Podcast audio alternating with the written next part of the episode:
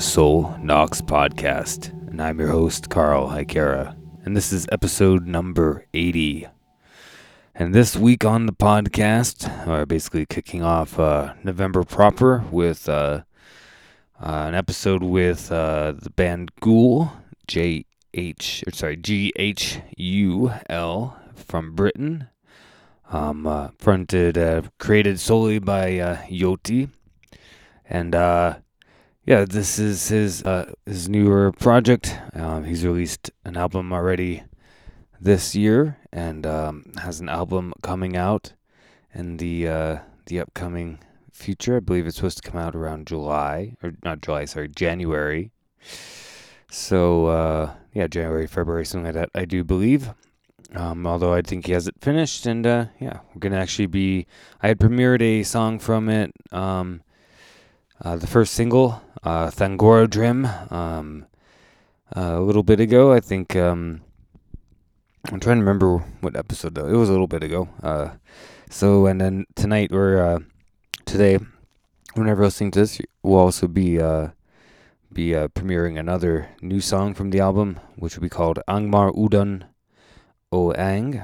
So, Ghûl released an album called Land of Shadow this year, and released the single Thangorodrim that I had played on the show on October 6th. So so now I'm premiering yet another track from the upcoming album, and we get into the albums, we get into the inspiration from Lord of the Rings and the Silmarillion. And Tolkien, and how much our mutual love for that, and black metal, and a lot of different stuff. And definitely we'll have Jyoti back on again, probably in particular more closer to when the album comes out. The next album comes out, I'll have him back on. So this conversation kind of covers the previous album and then going into the lead into this new one. So I hope you guys enjoy the episode for sure. And I guess we'll get into the plugs, and then we'll get the episode going. I belong to a gang of podcasters called the Horsemen of the Podcast Apocalypse. Every other Monday, you have Whorewolf 666 with Brandon Legion. Every Tuesday, you have Into the Necrosphere with Jackie Schmidt.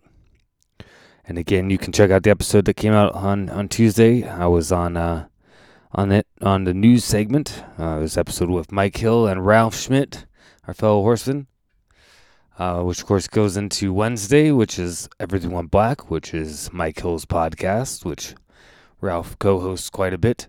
And of course, Mike and I also have our series called Darkness Weaves, all dedicated to the work of Carl Edward Wagner that we split between the two podcasts.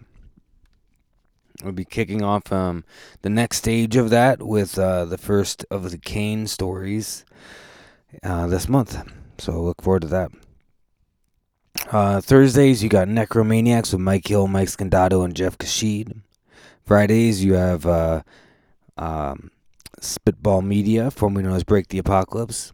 And on intermittent times when he feels like putting something out, you got Iblis Manifestations with Cheyenne of TribeX. And that is the horseman there. You can give everybody a follow on social media.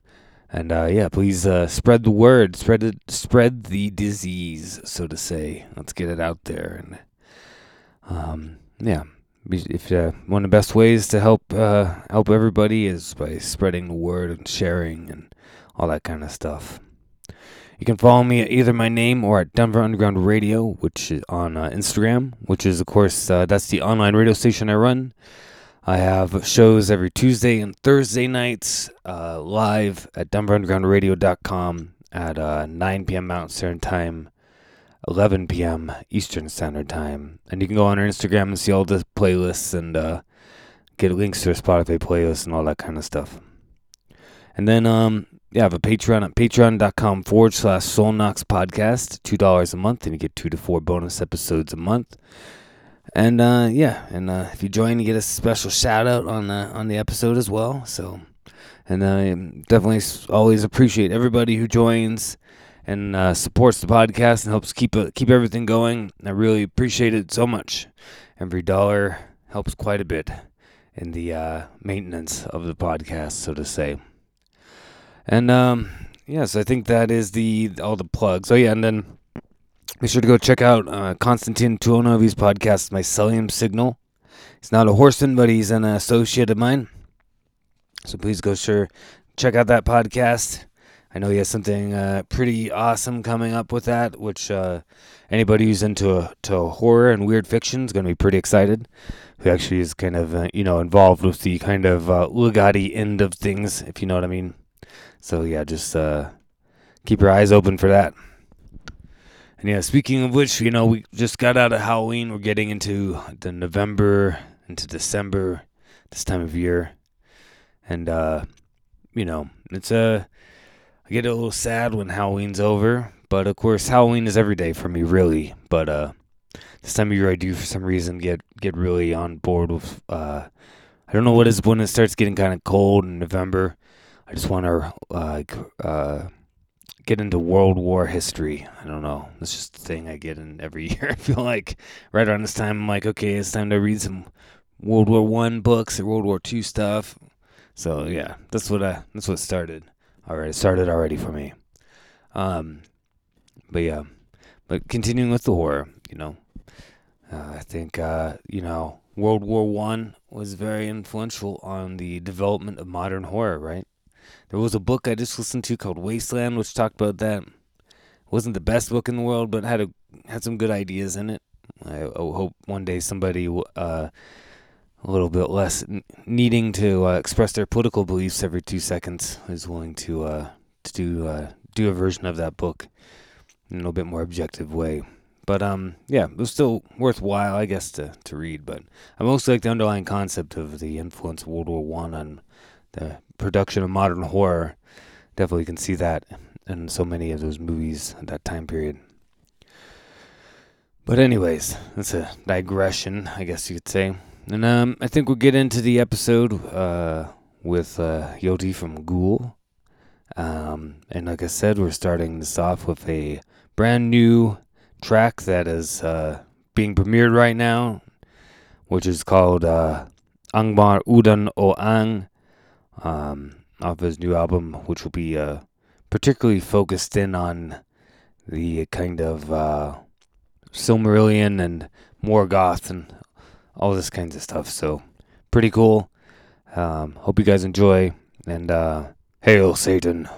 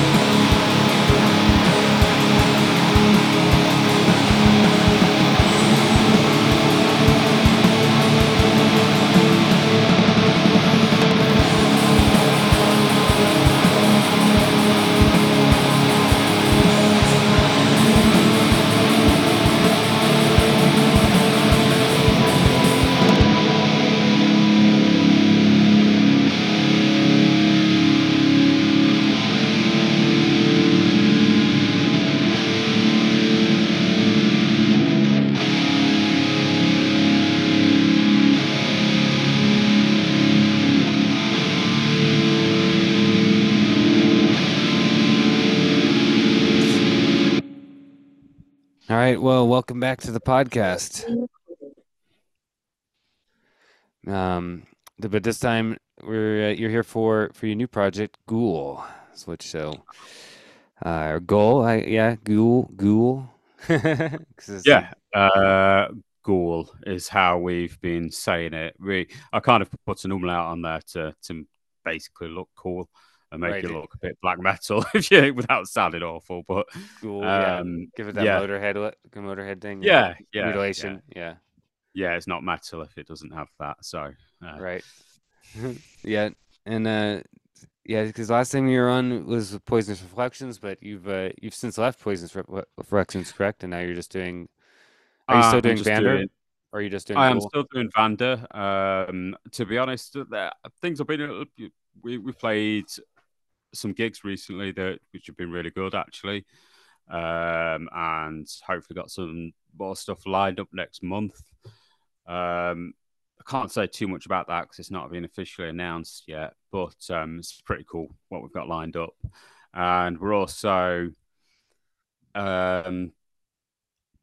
working on a new EP. It's slightly different direction from what we've done before, because we had the last couple of hours, the last album, shall I say, was very kind of second wave. This is a bit more. This is a bit more like there's like post doom elements in there, and there's a few different influences, like So it's cool, but there's no rush on that one. That won't be out for a while. Right, we're still very much in the writing process for that. After saying we weren't going to do anything else, we got such a good response from the last gigs we did, we decided to carry on. So, right, what are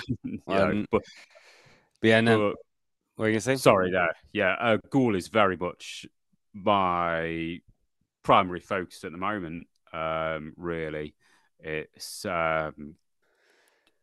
been received really well. Yeah, I think yeah. I mean, yeah. So this year you released the album, the Land of Shadows album, which came out. When did that came out a few months ago, right? Like, was it like April or May? Was it June the 14th, possibly? Yeah, June the 14th, I think it was. Yep, and then you still have a new one in the works, which of course, like anybody listening to the. The episode I put out last week, heard the still unreleased single Thangorodrim from the upcoming album that's coming out next year. So yeah, that will be coming out next year. Everything's done for that.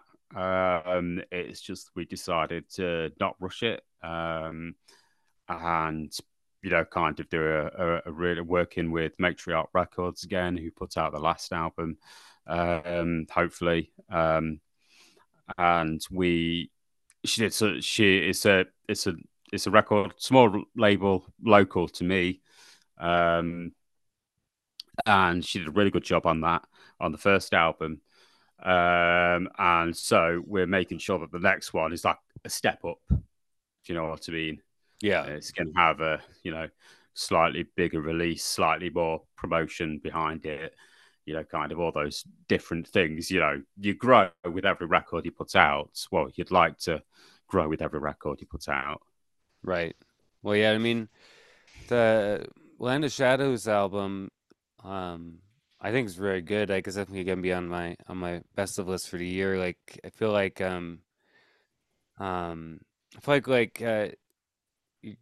well, I remember from our last conversation we were talking about some of the bands that we both liked and everything. I can hear all that on the Ghûl stuff, where it's like you got the old school stuff, you got a little bit of that, like almost kind of Hate Forest-esque, like minimalism and sinister feelings. You know what I mean? Like, and you got atmosphere, and everything. Well, what was kind of like the impetus for starting up Ghûl, like?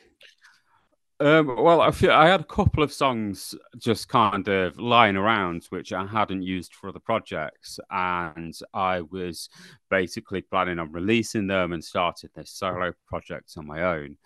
And I was, in fact, around my friends, who is in, I'm not going to say who, but is in another UK black metal band who do pretty well. And we were sat there listening to Summoning.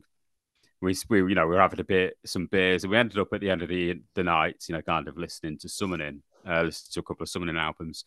Yeah. And that kind of made me think, do you know what? I really love Tolkien. I really love Lord of the Rings. And there's been bands like Summoning before, and, other bands who've used the influences, and, you've got plenty of bands named after kind of things in Tolkien. But you've never had someone really do the imagine if you're there.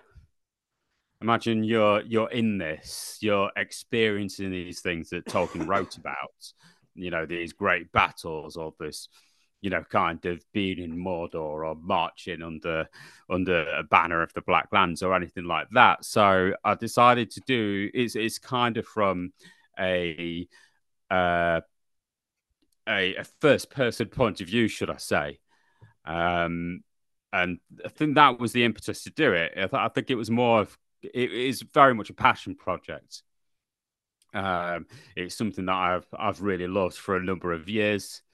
I have, kind of read The Silver Lily and read Children of Urine, read, kind of a great amount of the works, dug into the lore. And I thought, it's so kind of rich. And there's so much material, there's so much to draw from in terms of those influences. So I thought, you know what, I'm going to do that, and it's been received really, really well. Yeah, I think it's cool. Like, there's, I've always been a big fan of Summoning. I love Summoning. Like, and like they do the Tolkien. They most of their stuff's based off of Tolkien and everything, and they do like their own sound, right? Like it's like very particular. I think that I've always felt like that with being inspired by Lord of the Rings and Tolkien and Silmarillion and all that stuff, like that there's more ways to express that influence than just like the Summoning, because a lot of the bands that I've heard who try to do it just sound like ripoffs of Summoning. You know what I mean? Yeah. And I that feel like was. Sorry, go on. Sorry. I just feel like that what you're doing with Ghûl, and then recently I got to know this guy from this band in Australia called Drudkh, and he's doing like black, like real primitive, like much more primitive, barbaric type of black metal, but it's all from like the point of view of like an orc, like killing people and stuff. Yeah, and like from the Lord of the Rings, and so it's like I feel like. It's really cool what you're doing is kind of like, all right, let's take a different approach than, say, Summoning. Instead of just ripping off Summoning, we're going to kind of take that same influence and inspiration and do something your own way. You know what I mean? Yeah, that's very much a point I was just about to make. I wanted to do something like that, but not sound like Summoning. Like I said, there's 1,000 kind of Summoning kind of knockoff or rip-off bands out there, and a lot of them, if I'm going to be completely honest, sounds really quite naff and lame. Yeah. you know what I mean, they're not cool. No. I mean, we don't do this because we're cool, but you know what I mean, they, there's always some sort of like folksy medieval keyboard intro and then stuff like that, or some flutes playing somewhere. Yeah. I wanted to do something much more dissonant, much more. I think there's kind of on the first album, certainly there's a lot of atmospheric influences, but it's more atmospheric in terms of like, Mugwa, or like you said, Hate Forest or something like that, rather than, kind of loads and loads of synths. In my other band, Vander, we've used quite a lot of synths in the past, and kind of all that type of stuff, and I wanted to stay away from that as much as I could. There is still some, but not a huge amount in comparison. And kind of everything's got a lot of it has that driving kind of early Dark Throne Fenris beats behind it, partially because that's all I know how to play. You know, I can't really much do much else on the drums, but it is, I didn't want to do something that sounded like summoning. It was just a starting point. I mean, part of me wanted to do something. Part of me was very much, I want to do something like this, but heavier, basically, which or darker feeling, and that's the most important thing. It's dark. It feels darker than what they were doing. Yeah, I feel like what you're doing is, what I appreciate what you're doing is, it's got a raw, sinister type of feeling to it. You know what I mean? Like, it's not just, yeah, like you said, there's no like folksy like flute playing, and you know, like you got like this like very like almost kind of like sinister primitive drum beats, and you know, like it's got a very driving feeling to it, which.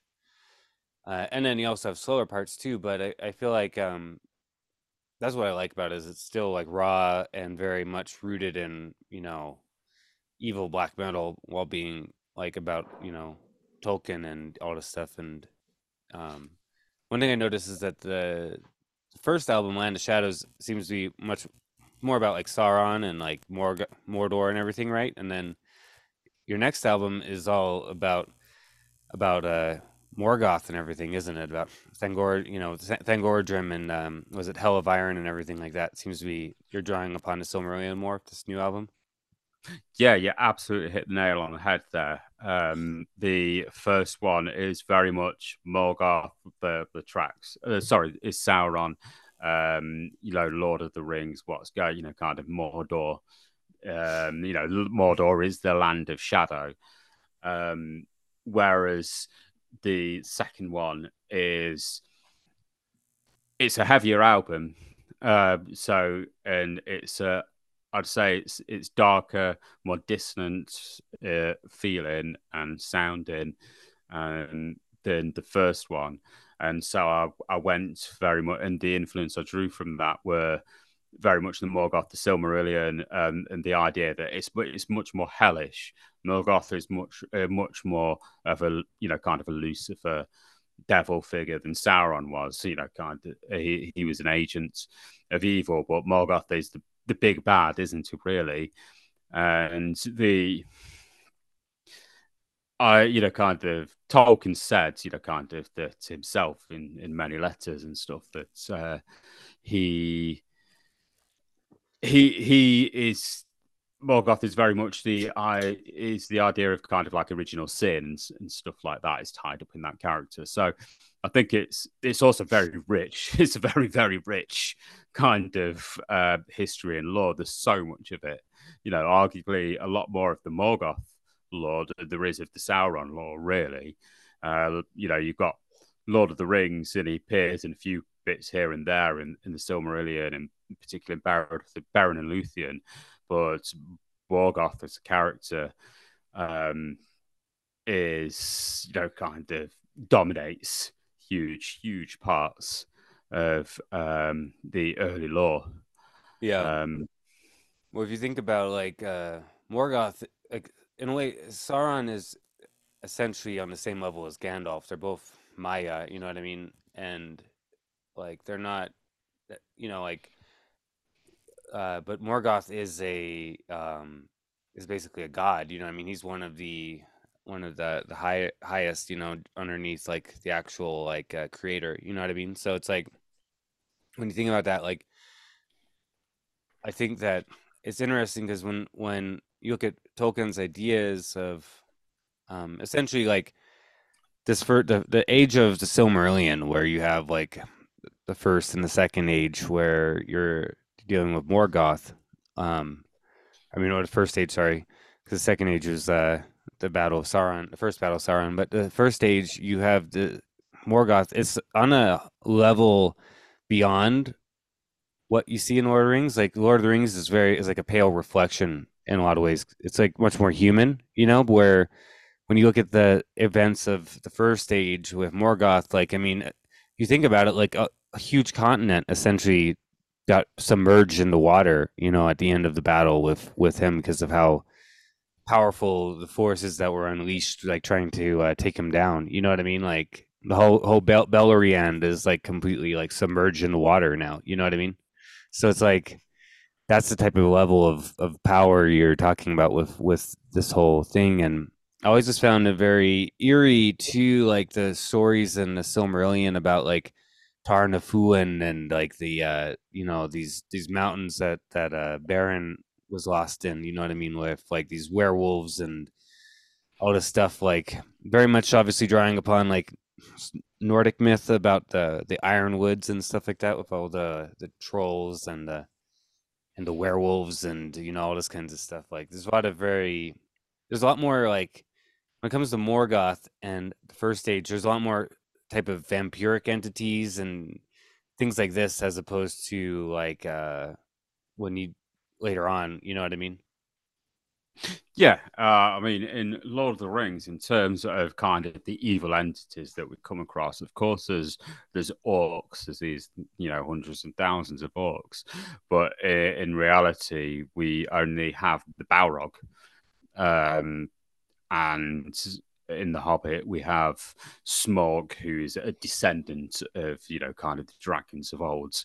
But that is, it's time forgotten, very much by the time that that Lord of the Rings comes around. And yeah, Sauron pales in comparison in terms of his power and the way he's able to dominate, you know, kind of,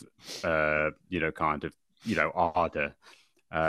You know, so much so that the Valar actually get directly involved in, you know, kind of in the fight against him in the end, yeah, exactly. And throw him into the void, whereas Sauron was, you know, kind of went missing for a little bit, and then decided, you know, the Valar decided that they weren't going to, you know, directly challenging himself. It was up to the children of Iluvatar, it was up to men, and that, you know, the sense, you know, the Istari, the wizards, to help with that, to guide them. But ultimately it was man's own decision to overcome Sauron and overcome his evil. It was part of the growth of man. It was like almost, you know, this trial that they had to do, which again goes back to the I think to the Nordic influences, a lot of Nordic influences, and to be fair, Tolkien used a lot of influences from a lot of different kind of cultures in his writings. I always feel that the Children of Húrin is almost like a Greek tragedy in its story and its tale. In the kind of, you know, what happens, it's you know, kind of despair around it, and the way that, you know, people are driven to madness and things like that. And yeah, it's just great, and it's really fun to write about as a songwriter. In all honesty, it's really great, and it's, you know, great to really, you know, kind of dive into it and feel. Like how would this person feel if they were there, or what would it be like to witness, you know, the War of Wrath and, you know, Calagon the Black, you know, kind of rising from the pits of Angband, you know, in the last charge of Morgoth and stuff like that. You know, kind of that's very much what's on the album cover. Yeah, the Fields of Sorrow, where he like defeats the. Like that was the battle that I think when Beren ends up wandering around, like, because he's his whole family gets destroyed by Morgoth. yeah, it's just, you know, kind of, it is just it, like I said, it's incredibly fun to write about, and like I said, it's really well received. People love it as well. I think there's no, you know, can't hide behind things anymore. You know, I've got past the point where I don't want to do something anymore because people might not think it's cool or whatever, or people might think it's nerdy or something. I don't care about that. I want to do this. It's fun. We all love it. You know, otherwise we won't be listening to black metal, and it right. Suits the genre perfectly. Well, yeah, I mean, yeah. In reality, what you're doing is kind of picking up the baton from a long line of, you know, like. you know, from the very beginning of black metal, like there has always been this influence of Tolkien. I mean, you can obviously look at Burzum, for example. Like there's a very clear example where he's like writing, some of his songs are very much based on Tolkien and role-playing games in general, like his old stuff. You got like, you know, bands named after like Gorgoroth as well. But you have other bands like Horna, who, you know, most of their early stuff was all about Lord of the Rings, you know, like the first, like, you know, 2 or 3 albums. I mean, there's a, you know, kind of, if you you can turn it into a drinking game almost with the kind of early years or, you know, kind of the history of black metal.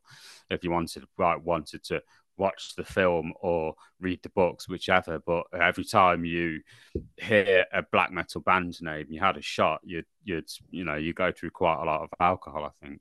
Yeah. You know, God, if there's so many. I remember my friend watched it with me, and they sat there and they're going, That's another one there. That's another one there. You know, kind of within the first 10 minutes, you can see. You know, there's so many. You know, even Dark Throne have referenced it. You know, it's just it was a huge influence on the genre. I thought I'd honor that tradition. Yeah, I mean, think about like Isengard. You know, like Fenrir's Project. You know, particularly his first demo he made like 1989. It's like entirely all about Lord of the Rings. You know. Yeah, and I love that demo. What's it called? It's a big influence. I've been keeping an eye out, actually, for it in vinyl. Occasionally gets restocked over here, but not that often. So it's on my list of things to get. Yeah, that's a great demo. The I just think that a big part of that is the whole what we're talking about, like there's so much like darkness and in Lord of the Rings that's very relevant to black metal, you know, and like the just like the descriptions, and I think like definitely even more so, like I was saying, like in like Silmarillion, like in the stuff about the First Age of Morgoth, there's so much, you know, evil twisted woods and just all this kind of stuff that's very inspiring. Or, you know, even when you look at the Hobbit and Lord of the Rings, and you're talking about like Dol Guldur, you know, and all the descriptions of the Land of Shadow and then, you know, even beyond that, you can get into just like the deep history of the whole thing, you know what I mean? Like depending on what you're doing, because, you know, like a band like Silmarillion a band like Summoning, for example, like I don't think that they're trying to make black metal, like in the same way, they're not like focused on the evil dark side of the whole thing. I mean, their early stuff is more so like, you know, Minas Morgul,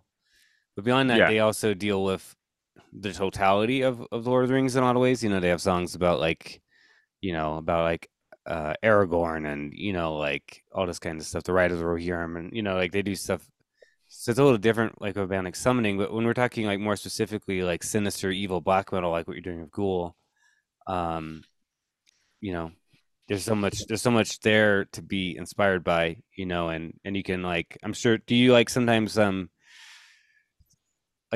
with the songs, like do you kind of base it off of, okay, so I want to write about this type of thing in it, and so I'm going to put myself in that place and write the music and the lyrics based upon the idea, like the thing that you're trying to write about? Or is it kind of like you write the music and you try to figure out what that expresses, or are you trying to like express the feeling that you're getting from certain things from the books? It's either or. I mean, like I said, there's you know, kind of there's 40 odd years, oh well, actually more, actually there's an insane amount of years of work with Tolkien, but particularly from the Silmarillion, you find these moments where people find themselves in complete and utter despair, and there's so many points in it where Morgoth wins, he beats everybody, he destroys things, you know, kind of, he just absolutely destroys characters. And what I tend to, you know, and every so often I'll remember something and go and sit and write some riffs in a song and kind of trying to visualize, you know, feel the despair. There's a lot of despair in Silmarillion, a lot more than there is in Lord of the Rings. In Lord of the Rings, there is some where, you know, kind of, and that's what I was honing in Land of Shadow, you know, kind of this horrible, desolate place that the, you know, kind of the hobbits found themselves in at the end, or any character who's been there has found themselves in. But even more so in the Silmarillion, that there's more of that. There's characters, you know, kind of, you know, who you know, commit suicide. There's characters who are driven to complete madness beyond reason, and that's the sort of thing that I want to feel and find out and hone in and help other people experience. Is that kind of despair, that hopelessness that lends itself to black metal so well, as a genre, because that's what it's really about, isn't it? And you know, kind of used in Tolkien's works to translate that. It's just, you know, kind of, it's either or. Some songs I kind of sit there and think, oh, you know, kind of, this is what I'll write this, and think, you know, kind of come up with the ideas afterwards. And then some songs, I think, Hell of Iron and Thangorodrim, both two where I thought, actually, I'm going to write about this. I'm going to write about the War of Wrath. This is, you know, kind of, I'm going to be there.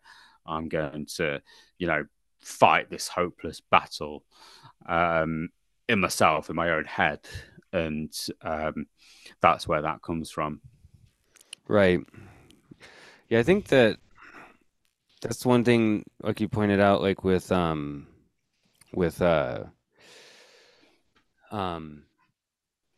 Silmarillion and stuff like the Children of Hurin, which you brought up a few times. Like, I think that book that was released, you know, whatever, I think it was 10 years ago now, right? Over 10 years ago, was a incredible on its own, you know, like that story is so powerful because it taps into certain things of like so much parts of it feels like a story from our own mythologies, you know what I mean?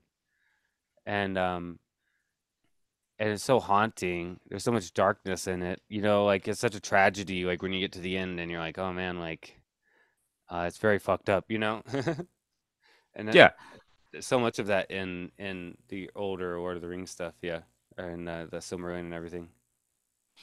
Yeah, I think at some point I'd quite like to write something about, you know, about Beren and Luthien based on that. I think that is another, you know, kind of insanely rich story of, you know, kind of, and it's like, it's fantastical beyond most of our imaginations, isn't it?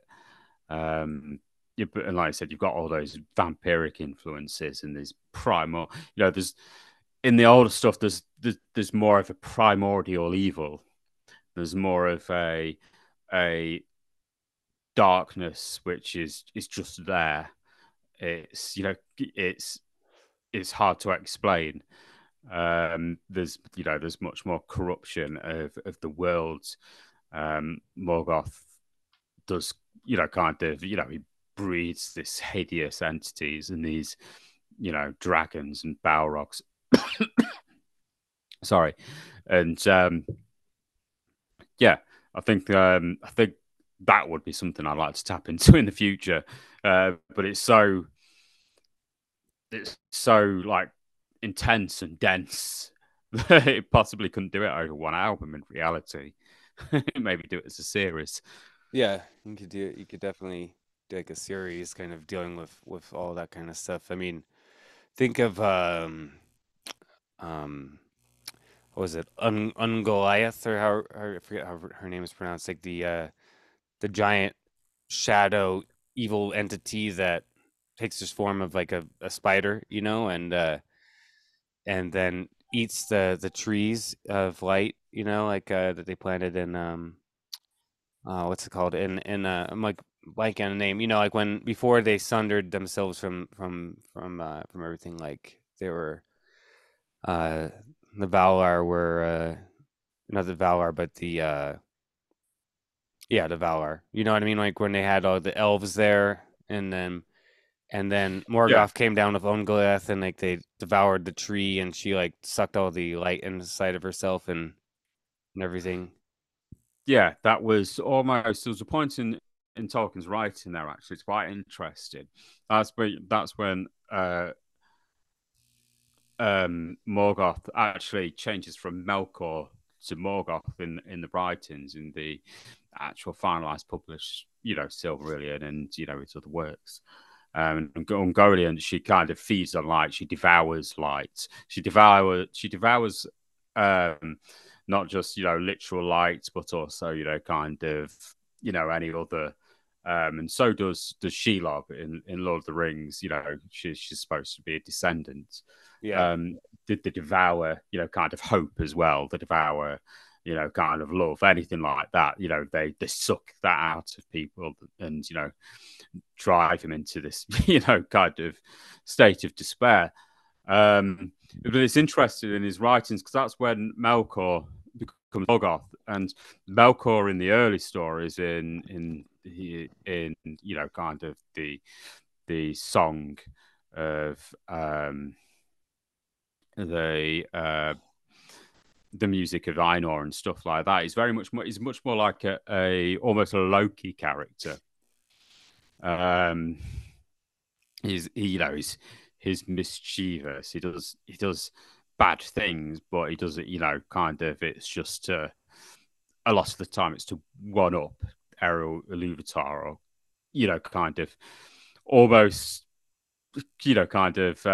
almost create a bit of a nuisance with himself, and he's irritated by Eru. He's irritated by the other Valar, and then he changes as a character when he steals the light, or when he devours the light from the trees and plunges the world into darkness. Very much more into the Lucifer character, more into the chaotic evil character. He wants chaos. He wants to ruin everything that the gods have made and created, and it is an interesting change. I think that darkness kind of grows. It obviously grows within Tolkien and his works, and his ability to write it is, he's tapped into something different there.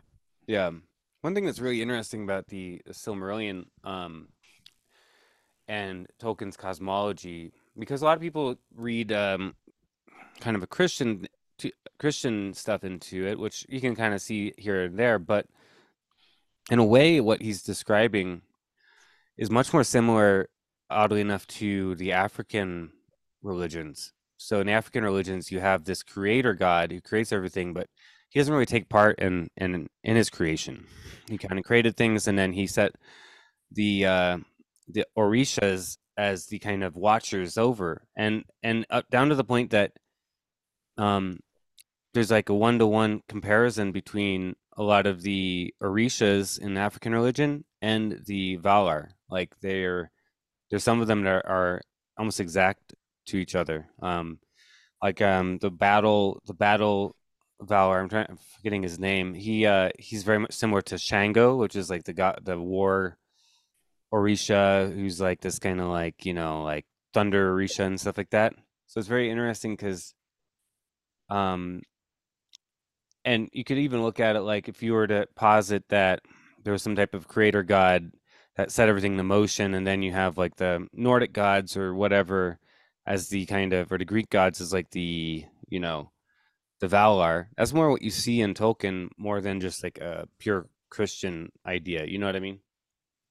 Yeah, it is interesting. I think if you look across different cultures, particularly, within, I mean, let's say pagan religions is anything that isn't, or anything that isn't Christianity, alternative religions. A lot of them share, these different beliefs with, different gods, all non-monotheistic religions, really. And you do see a lot of that in Tolkien's works. Particularly you have got elements of the Greek gods, you've got elements of the Norse gods, particularly with the Valar, with you know, he did study religion fanatically. It's interesting in great depth.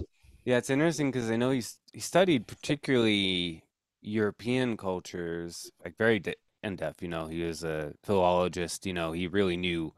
He knew his Nordic and Germanic and Celtic and probably Greek as well. He knew all that stuff back and forth, right? But I never heard of Tolkien really studying African religions, so I always found it very striking when I started learning about Derishas and stuff in African religion and being like, wow, like this stuff is almost exactly what Tolkien was describing in even some of the creation myths of Africa are like very, very similar. Or when you deal with like the Afro-Caribbean religions like Santeria and all those kinds of things, like it's just fascinating that I think that it's kind of like tapping into something that's just like very primordial. You know what I mean? Like what he's tapping into is like very much like this primordial idea of like some type of creator god who kind of sets things in motion, but that's all he does. I mean, he doesn't take part in creation. Like he's not ever,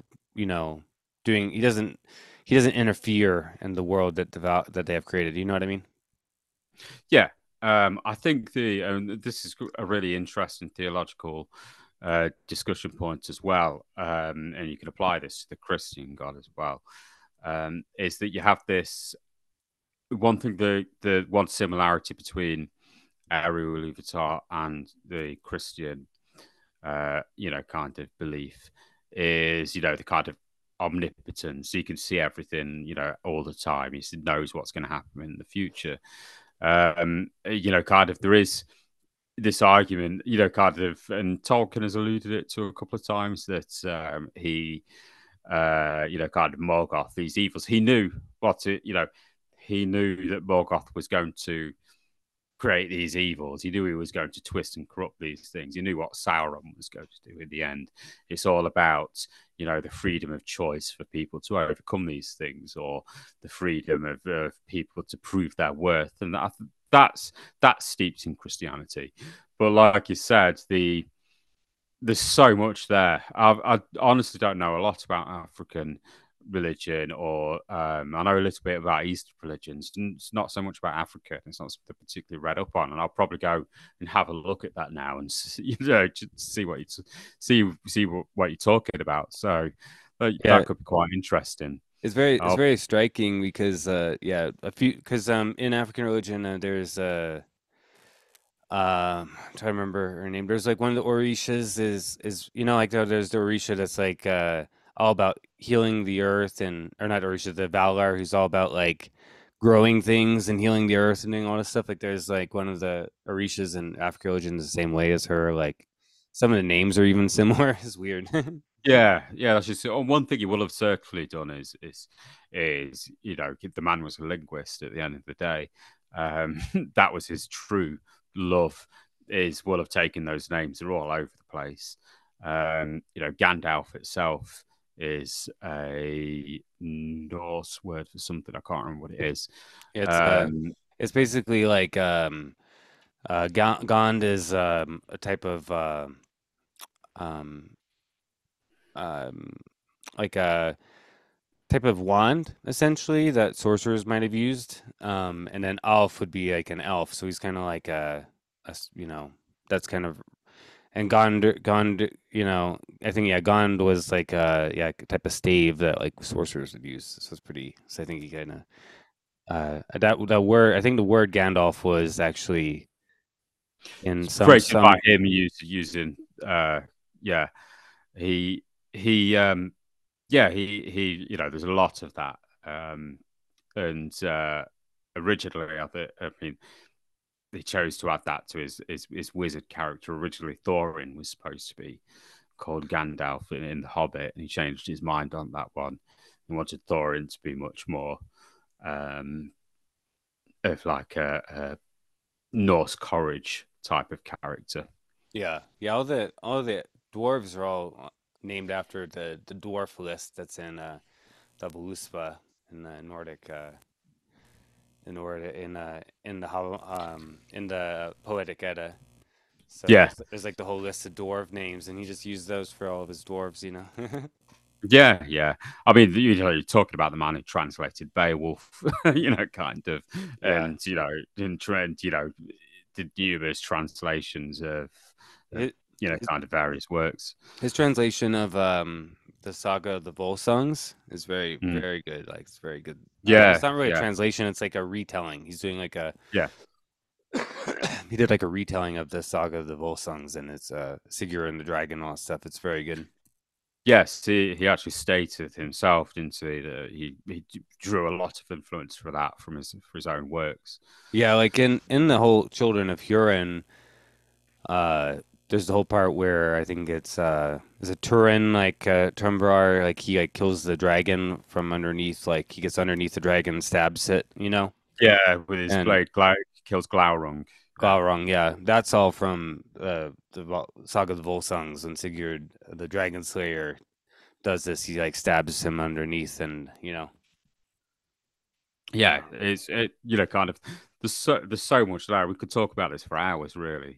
You know, and that's why it lends itself so well to what I'm doing or hoping to achieve with this music. It's a lot of fun. It's as I've said myself, it's a passion project, so you can really find yourself diving into it quite a lot, and hopefully we're gonna, you know, I am planning to take it to into a live form early next year as well.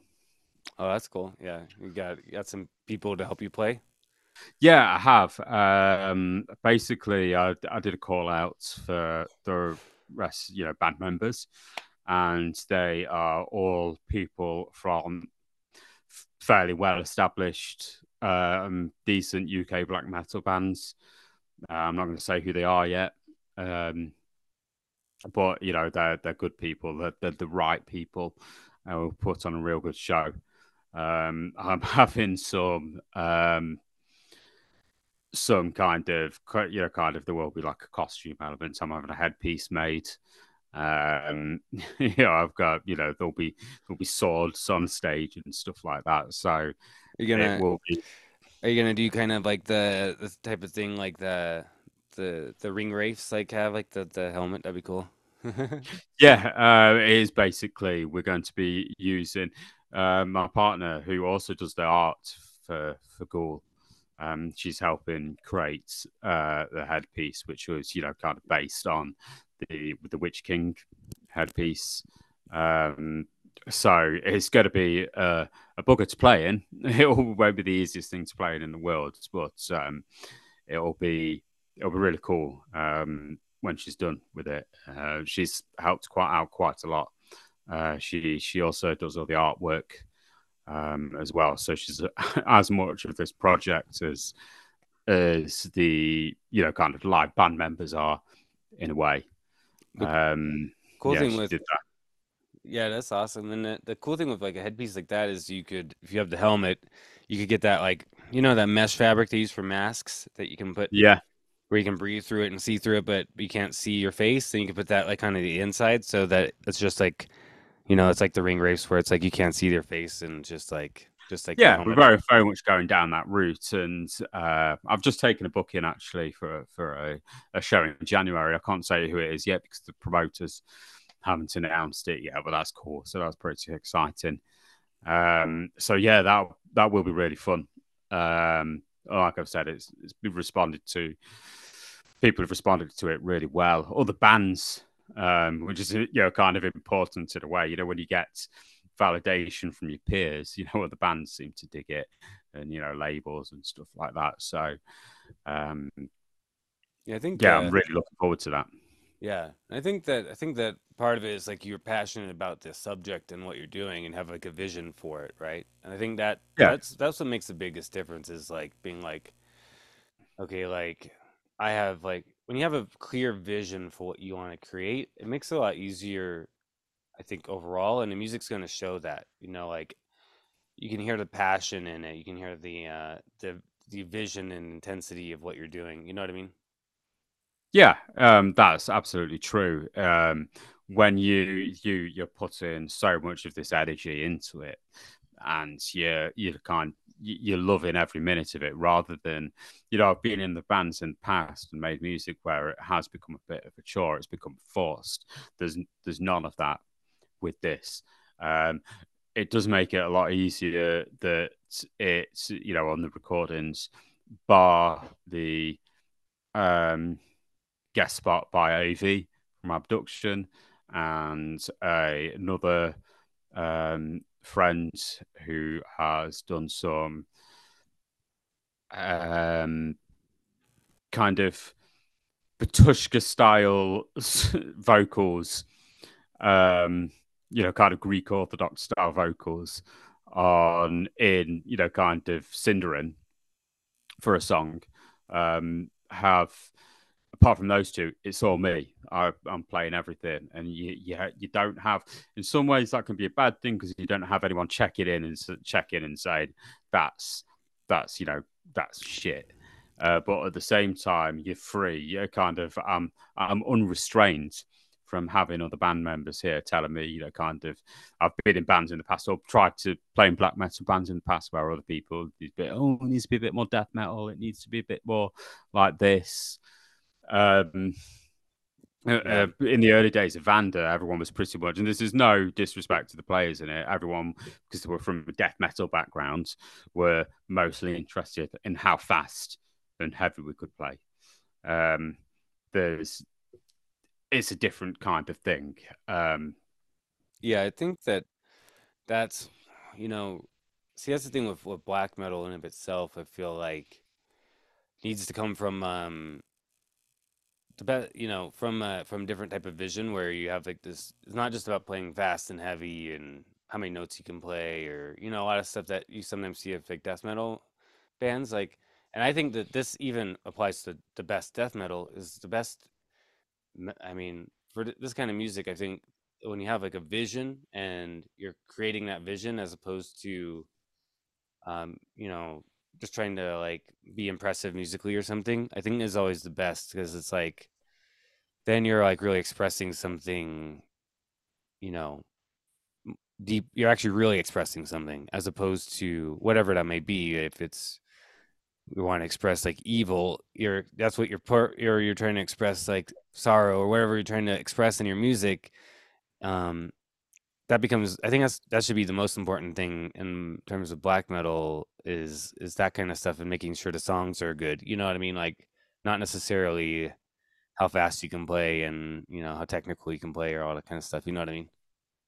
Yeah. I mean, the kind of speed technicality thing gets quite boring, you know, quite fast at the end of the day. I find black metal as an art form, you can express yourself in a far deeper way, particularly the, you know, your kind of most innermost, you know, kind of despair, really.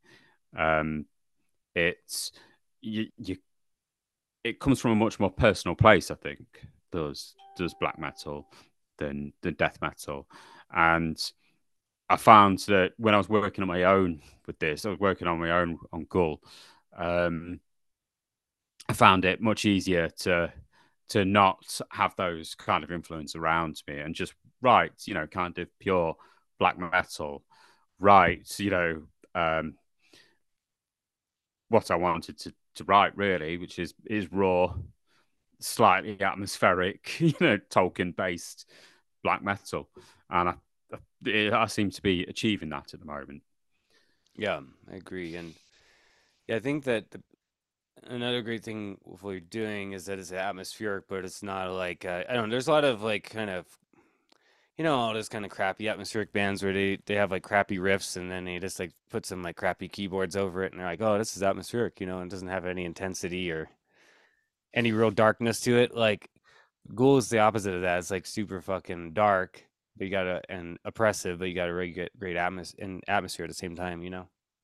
Yeah, it's funny you should say that. One of the first song I sent to someone was a friend of mine, a colleague, who will actually be joining me in the live lineup. And the first thing I said to him, this is new project here. You can kind of paraphrase in my own message.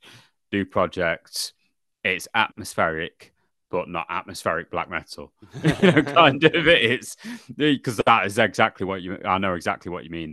There's loads, particularly on the UK scene at the moment. There's quite a lot of that, and I wanted to do something different. So I wanted to stand out a little bit. I mean, there's a lot of atmospheric black metal that I really love.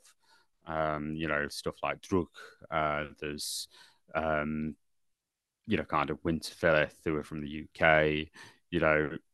There's a lot. There's too many to name. But then at the same time, for every one of those bands, there's this band that sounds exactly the same as any other. I've come over time because of that reason. I've become like very suspicious of the term atmospheric black metal, like because I could feel like it was. I mean, you have like you said, like bands like Drudkh or Winterfelleth or Woden's Throne was a great one, or you know, Wolves and Throne Room, stuff like that, like.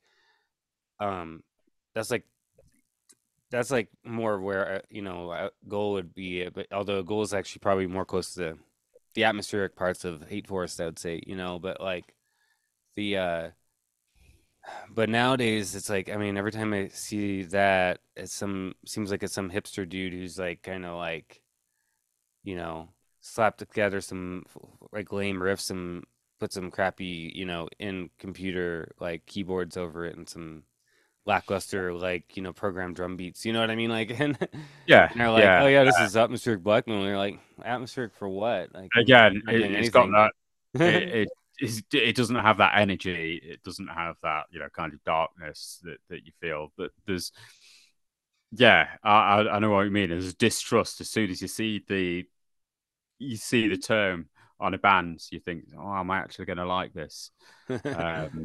You know, bands can be atmospheric without being atmospheric black metal. Exactly. Well, I think all black metal in a way is atmospheric. You know what I mean? Like, that's one thing I always think of, is that that's a big part of what black metal is supposed to achieve, is to create this kind of atmosphere and feeling and you know, you can look at like Under a Funeral Moon. I mean, that's a very atmospheric album and it doesn't have any of the stuff that people call atmospheric. You know what I mean? Yeah. You know, not a synth in sight, you know, kind of, you know, at all. One of the best bands that I saw that were really, really atmospheric recently were Ultha, I don't know how you say it, but, you know, kind of the German bands with Ralf. Yeah, my friend Ralf, Ultha are great, Yeah, they were exceptionally atmospheric. You know, there's bands, you know, to watch live, except like on a different level. Their atmosphere is just like brooding... pitch black darkness, it's very dark, it was, and dark sounding, and the kind of live show matched that. It was they had basically a shitload of fog and smoke to the point where you couldn't actually see the drummer, who was there. He was definitely there, definitely working very, very hard, and then these just silhouettes. And this, like you said, this dark brooding kind of sounds, but the energy never let up. And I think that's the most important thing, is that the energy doesn't let up, because as soon as it does, people start getting bored, basically, you know, kind of. I think when you play atmosphere, that kind of more like the good side atmospheric black metal is going to be intense. There's like an intensity to those types of bands, you know, that it's like with like Ultha, or some of his friends in the German scene, like Sun Worship and those kind of bands. It's like they're fucking intense. Like they're playing a riff like 1,000 times, but you don't feel it because it's like the intensity level is on 1,000. You know, it's kind of like Weakling, like Dead as Dreams album. You know what I mean? Like it's almost at a point, you know, the kind of repetition, it taps into this kind of ritualistic, primordial kind of vibe, and that's what kind of sets the great bands apart from some of the others. It taps into something else. It taps into like a transcendental, primordial vibe, and Ultha did that really, really well. I think that's definitely the important thing. Like all the bands we're mentioning that are like the good, quote unquote, atmospheric black metal bands, that's like the thing they all have in common, is they're all fucking intense. You know what I mean? It's, I mean, a kind of, and And to be fair, if you're not intense, then it's time to go home. Yeah. You know, if I've played a gig and I'm not feeling, you know, kind of at the end, just feeling completely full of emotion, completely full of, you know, these, you know, this insane, you know, voices in my head, then it's time to go home. You're not doing your job, and you hope that translates. Yeah, I think like also like kind of Amsterdam can have different elements, because like I think like my friend Nas like, does with like Occlese is very atmospheric, but it's like nightmare. You know what I mean? It's like yeah, like, that is nightmarish actually. You're submerged in a nightmare, you know? Yeah, his stuff is exceptional. I remember a couple of years ago, it was during lockdown, and I think one of the singles had dropped off his last album, and Phil AV from Abduction sent it to me and was like, "Listen to this. It's insane. This is the standard that you know we need. Everybody needs to be at. This is the standard. Like now, this is, you know, maybe rethink you know our approaches." And it's correct. Occlese is musically, it's just brilliant. It's, like I said, it's nightmarish. There's something horrible about it, really, really horrible. Yeah, it's so in your face. And when he goes into those passages where it just becomes this dissonance, you know, dissonant, nightmarish sound, it's great. I really, really do like that band. Yeah, I think that yeah, what he's doing with that is like. Yeah, it's like that other side of the kind of atmospheric coin where it's just like this like nightmare, evil. He's got dark ambient elements, you know. Like, I think that's where there's like different forms that this type of thing can take, and you know, like, I think like yeah, I'd like to see more bands kind of go out in these types of directions as opposed to making the kind of weak type of stuff that we were talking about before, you know? Yeah, exactly. I mean, for want of a better phrase, the boring stuff. When you don't, I know it's hard to describe what's boring, but there's a lot of stuff out there.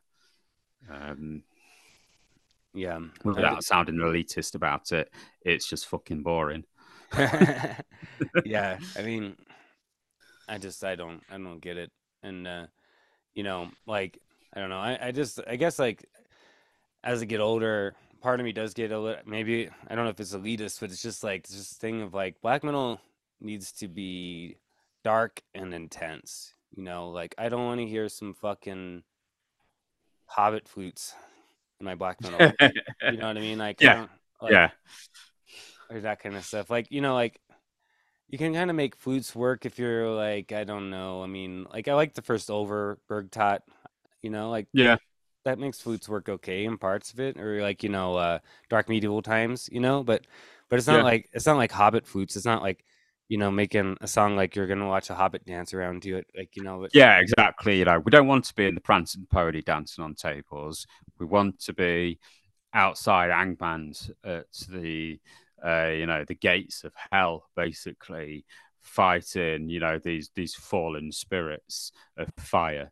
You know, at the risk of being swallowed by these dungeons, you know, that's what I want to be doing. Not, like I said, I've really tried to stay away from the Hobbit flutes, as you described. That's a really good way of describing it, actually. You know, that you're hearing some of the things, you know, yeah. Summoning are about the only band that do pull it off at times. And even sometimes they do it and it's quite cheesy and corny.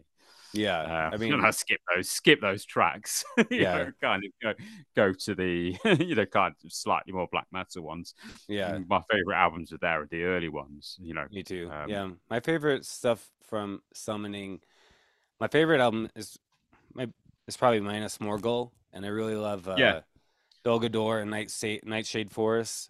And then you know after that, I mean, I like their later albums as well, you know, like Stronghold and let Mortal Heroes Sing Their Fame, or I forget the name of that one. It's pretty good too. Like, you know, I like a lot of their later stuff, but definitely like there's something really special about the first, you know, three albums and the Nightshade CP, you know?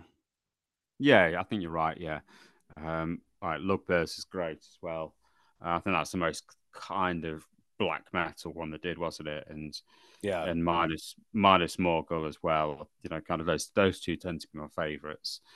But this, like I said, it was just that band was very much a starting point. We'd had some beers and we're listening to it, and it made me think, "Fuck it, you know, I'm going to do Tolkien. I'm going to do this, and it's going to be darker. It's going to be nastier, and it's going to come from a darker place."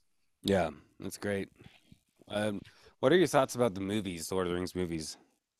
To be fair, I mean, I do love the movies. Part of it is nostalgia. Part of it is, I think the movies did a fairly decent job bringing it to the screen. The Hobbits aren't great, but, you know, kind of got a daughter. You know, we tend to watch them a little bit more of the kids' films. The movies... obviously, they should change some quite large parts of them. But I think they did a relatively good job. I think the Lord of the Rings trilogy, they did. There's certain. So, like, I think the overall, like, look and feel of the movies is spot on. You know, like, yeah. I remember seeing the movie. I think was it in the end of Two Towers when Gandalf is riding with Pippin and they're riding and they look over, they're going to Gondor and they look over this field and you can see like the land of, you know, Mordor in the distance and stuff. I remember seeing that scene when the movie theaters and being like, this is exactly how I imagined the scene in my head when I was there are lots of parts like that. Obviously, they changed quite, some serious parts about it. You know, they completely excluded, you know, Tom Bombadil, the Barrow Whites. And I can see the reasons behind that. I can understand the reason that he changed, you know, he made a literal Eye of Mordor, Eye of Sauron, sorry, because, you know, there's not a physical big bad. It's just this idea of this guy sitting in his fortress. So I can see the reasons behind it, but I can understand why some people aren't so sold on that. They did a better job than Rings of Power. Right. I think one of my biggest issues with the Lord of the Rings, the movies, is I really hate the way that they treat Faramir in a movie. Yes, that really bothers me. Like, to the point that it makes me hard for me to watch that part of Two Towers. Like, last time I watched it, I skipped past the whole scene because it just it frustrated me because, you know, Faramir is supposed to be, you know, like he's such an asshole in the movie, but he's like supposed to be the exact opposite of that in the book. Like, he's supposed to be the one who actually passes the challenge of the ring as opposed to his brother Boromir. So in a way, he's like kind of validate, you know, he's saying that he's kind of like the, I'm trying to think what the word is, but, you know, like Boromir kind of failed the test, but Faramir kind of, you know, at least shows that some men aren't going to be tempted so easily, you know what I mean? Like, and Faramir just as a character, I thought was like a really good character in the book, and I really hated the way they made him in the movie, you know?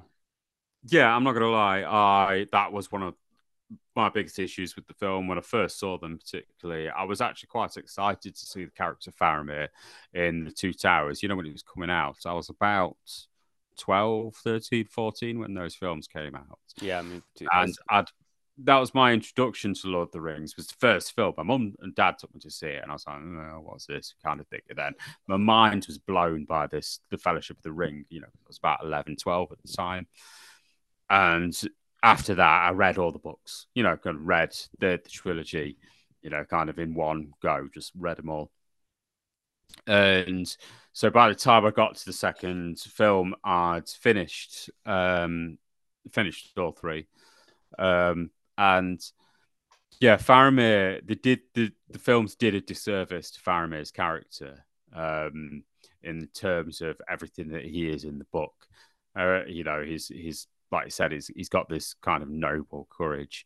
His film characters lacks the depth that he has in the books as well. It felt like one of my biggest issues with the movies was there's certain things that happen in the movies, and it's kind of a little bit worse in the Hobbit movies, where you feel like Hollywood is saying, well, we need to like inject like unnecessary like conflict that doesn't make any sense, that's like not in the book, you know what I mean? And I felt like the whole thing with Faramir was definitely like Hollywood studio type being like, well, we need to have some type of conflict here, you know what I mean? Like you can't just like have Faramir just let them go away like in the book, like you need to have him be an asshole, and you know. Yeah, exactly. And that kind of defeats the point of his character in many ways, really. That he is, you know, kind of in terms of kind of the men of Middle Earth, you know, at that point in time, Aragorn, obviously, he's the most similar to Aragorn. He becomes his most trusted after the War of the Ring. He becomes his most trusted ally. You know, he's, you know, kind of this is incredibly intelligent and you know, kind of has this compassion though Boromir had as well, but in a different way. Yeah, you know, it is not vain. He has no vanity. That's another thing about Faramir. He has no vanity. Yeah, I think, and because yeah, Boromir's downfall was it's interesting because his downfall really was actually, in a way, the ring used his love for his city and his people against him. You know what I mean? And then played on his pride of being like, you could be the savior of them. You know what I mean? Yeah. He was driven, ultimately, Boromir was driven by this wanting to help, you know, kind of, or wanting to win this war against Mordor and save his people. You know, Gondor was had fallen into decline. You know, it wasn't the great power that it was. And it was, you know, the thing that the movie doesn't actually translate very well that the book does is how long Gondor had been fighting Mordor, that these battles had been going on for like hundreds of years. And that, you know, kind of Boromir was, and then Faramir was at the charge of, you know, fighting these battles. So they didn't translate that very well, and it probably would have given it a bit more depth. It does in the extended edition a little bit, but it would have given a little bit more understanding to Boromir from a point of view. Yeah, I agree that they do it a disservice to Faramir. It's probably the one that, you know, Tolkien would probably be most upset about in reality, because you know, he actually based him on himself, how his vision of himself, of what he'd like to be if he was in this scenario, and how he would act. So that's how, you know, kind of, that's Faramir is Tolkien's conscience, basically. Yeah, yeah, yeah. And I thought that was, I think that was one of the things that Christopher Tolkien was most hated the most about the movies, like, because he knew that, because he knew his dad, like Faramir is very important to his dad, so he's like very like upset about how they changed Faramir in the movies. Yeah, it's like, yeah, that's like the, I mean, that's, and I feel like that's like one of the, it's weird because that's I feel like that one, and then another unnecessary conflict which kind of annoyed me was Aragorn like not wanting to take up his sword and stuff, where in the book he does, like on their way out of Rivendell, you know, but in the movie for some reason they like added this whole thing of like all of a sudden Elrond just shows up with like his sword and stuff, which I just, and then it suddenly changes his mind. Yeah. I think, yeah, to try and make him a slightly more brooding character, but in the box is definitely he is definitely kind of, you know, accepts his fate a lot more readily, doesn't he? Yeah, he takes the sword with me. He's always getting it out to prove that he is the rightful king. He does that quite a lot, you know, when he, you know, first goes to Rohan. He, you know, there's a lot less of the reluctance from Aragorn. In fact, actually, I've just finished listening to them. There was a radio dramatization in the 80s. I don't know if you've ever heard it, on the BBC, of Lord of the Rings. Yeah, I'm familiar with that. I think that was the one that Summoning used a lot for like their samples. Yeah, it was. Yeah, I recently got it on tape, on cassette tape, and you know, being into black metal, you have to have a cassette tape player. Well, particularly in the UK, everyone puts stuff out on tape. But I listened to that recently, and that's, you know, that portrayal of Aragorn is much more the book portrayal of Aragorn. Yeah, like I think that's one thing is Aragorn's been preparing his whole life to take this on, you know, and he's not so like tormented by that kind of stuff, like, you know, like, and again that feels like a Hollywood. A lot of the changes that you see seems like Hollywood trying to add like a little spice into the story that doesn't need it, you know, but it doesn't really need it, you know, like it's actually kind of like either detrimental to the story or just like kind of stupid, you know what I mean? Like kind of unnecessary kind of changes really. There's a few bits after the book that I was disappointed not to see, you know, characters who, you know, didn't appear as well, particularly Glorfindel. It was a bit like, he didn't turn up anywhere.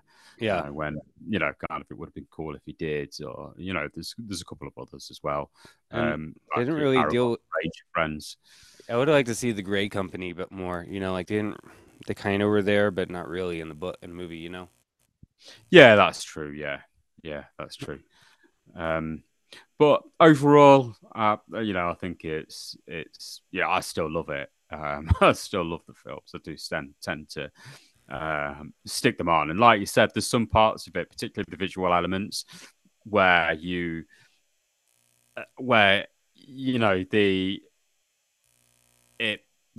exactly like it's described in the book, or exactly how you visualize it in your head. That part, you know, when they first enter, you know, kind of Khazad-dûm. Yeah, that's amazing. Great city of Dwaradelf. That still sends shivers down my spine, and so does, you know, when Gandalf turns up at the end of the Two Towers with the Rohirrim. Yeah, there's moments like that are really special, and they did those very, very well. Yeah, exactly. I think that's the best part of the Lord of the Rings movies is I can kind of overlook like a lot of those like things that I was talking about. Although the Faramir one is really like. Faramir one, and the big one for me, actually, when you talk about unnecessary conflict, the one that I didn't like was the unnecessary conflict between Sam and Frodo that they felt they had to need to put in when they're climbing the stairs to Cirith Ungol. You know, the kind of get down, you know, kind of bit where Sam goes down and comes back up again. There was a lot more. You know, there's a lot more conflict there than needed to be, I think. I think it's just Hollywood, isn't it? Yeah, I definitely think all the stuff like that I complain about with the movies is like definitely Hollywood like notes. You know what I mean? It's like people trying to like add spice to the story that doesn't need to be there. Yeah, and you can imagine with that sort of project as well. You know, you're talking about millions and hundreds of millions of dollars that are going to have been invested into it. People are going to have producers, executive producers, are going to have bits to say, aren't they, to make them. If we had a absolutely faithful Lord of the Rings movie or film, then it'd probably be about 30 hours long. Yeah, I was thinking about like, I think the best way to do a faithful adaptation of Lord of the Rings would be an animated movie. Yeah, probably. And do a multi-series. So you could do a series where each episode is like one book of the movie of the story, and just like translate it almost exact like from the book. You know what I mean? Like in terms of like each, not like each book. I mean like.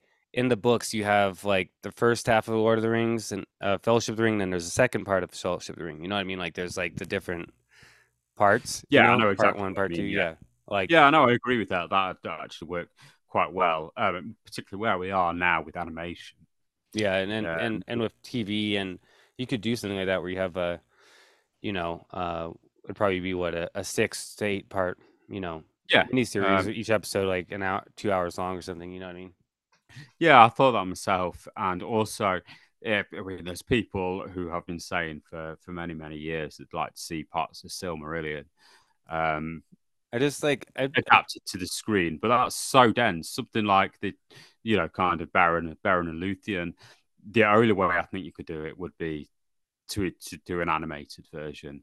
Yeah, and I have a lot of nervousness about any, particularly after the horrible disaster that Rings of Power was, that like makes me like very nervous like right now in today's climate for any Lord of the Rings adaptation, though, where all this stuff we were talking about with the, like, I look at the Lord of the Rings, the first trilogy, and with all those like little issues we had, overall they really were fairly faithful to the look and feel of everything, and it wasn't like nowadays, like I feel like they would add all kinds of unnecessary like changes to make it like more politically correct or whatever, you know what I mean? Like, and it just makes me kind of nervous, like to have any new adaptation, you know? I mean, to be fair, I mean, I don't think part of me also doesn't think you'd be, you know, for there's some things, for example, like I don't think you could get a better portrayal of Gandalf than what Ian McKellen did.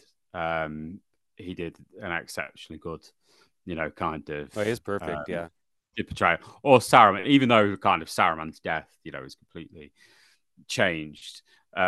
Christopher Lee's Saruman was also brilliant. It's exactly how you imagine him in the books. Yeah, or Wormtongue, like a lot of the people in movies, they're just like perfect, Perfect. King Theoden, you know, is another one who's you know, portrayed very, very well.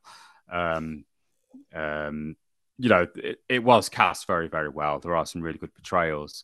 Yeah. You know, you're kind of tied into it in your head now with those people being the characters in the books, and you can't imagine somebody else being them. And it's, you know, find it quite hard. So even though, like you said, they did make those changes, and some of them were necessary, you know, you could, you know, kind of keeping Tom Bombadil in, for example, probably would have killed the pacing of a film. Yeah, you know, I think so, yeah, it would have killed the pacing of the film. It would have killed urgency, you know, all the bits, you know, lots of bits of like knocking around, telling stories, singing songs would have, you know, kind of done that. There's just a few minor niggles there, I think, but you can understand why they did it. Nothing. Whereas Rings of Power, I was excited when it first came out, and you know, I watched it every week, and when a new episode came on, and I tried to go back to it recently to watch, and it was worse the second time round because you haven't got that excitement of it being a new Lord of the Rings thing, and it was a huge, huge disappointment, really. And it's really, really, really boring. That's the worst thing about Rings of Power, apart from all the kind of stuff about the lore that's wrong. I mean, I don't mind some things being changed a little bit, but this is like huge things, you know. It's very, very different to the story, very different. And I kind of hope that they, because it didn't get a great response, it didn't get a great you know, kind of, people ultimately didn't like it you know, really. Some people did, but a lot of people didn't. There's a couple of things that did well, but you know, kind of, there's interesting things about the orcs, and you know, kind of the orcs such homeland or where they came from. But at the end of the day, it didn't balance. Like the movies, the changes they made weren't balanced out by the really good things in the movie. Right. I think the big difference is that the creators of Rings of Power specifically said that they didn't care about Tolkien's lore at all, really. That they were like, we'll change whatever we want to, like, we don't have any, you know what I mean? Like, they didn't have any respect for the source material, you know? Yeah. They specifically said that, you know, and where Peter Jackson had respect for the source material, you know, he did. Yeah, he did it himself as much as I did mine. He did it as a passion project. Ian McKellen has said on a numerous occasion, it was a lifelong dream for him to play Gandalf. You know, he wanted to do that. That's, you know, that's the part he wanted to play more than anything else in his whole career. You know, and you can tell, can't you? You can see that. Whereas with the Rings of Power, it's what I don't understand about the Rings of Power. One of the things I don't understand about the Rings of Power is why and how it was so expensive. The sets, the CGI, the set pieces were nowhere near as impressive as the movies, and yet the movies had in comparison had a much smaller budget. Yeah, I don't know. I mean, it's the movies also didn't rely 100% on CGI, and that was kind of my issue with the Hobbit series trilogy as well. Like the Hobbit trilogy had too much CGI, and some of the Hobbit movies were more.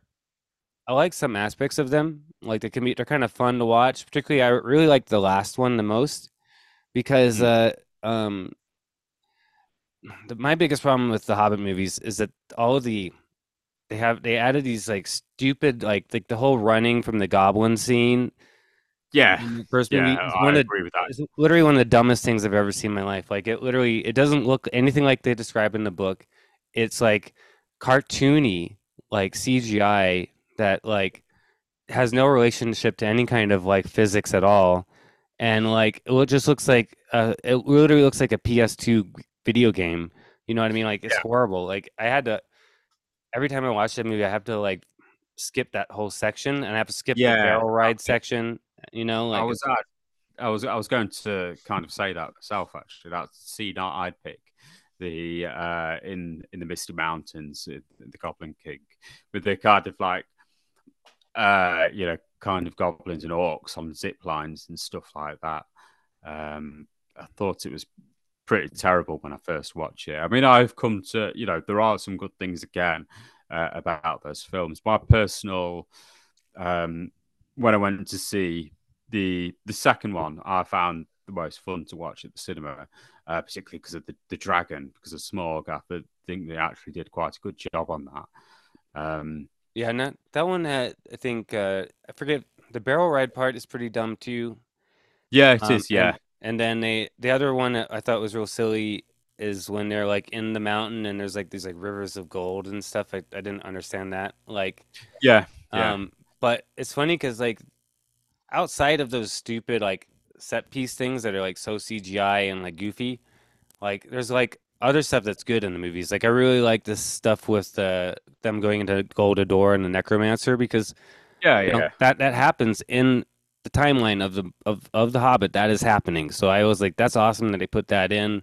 The set design for Golda-dor is sick. You know what I mean? Like I liked all that. I liked the battle. Like the extended version of Battle of Five Armies is better than the original.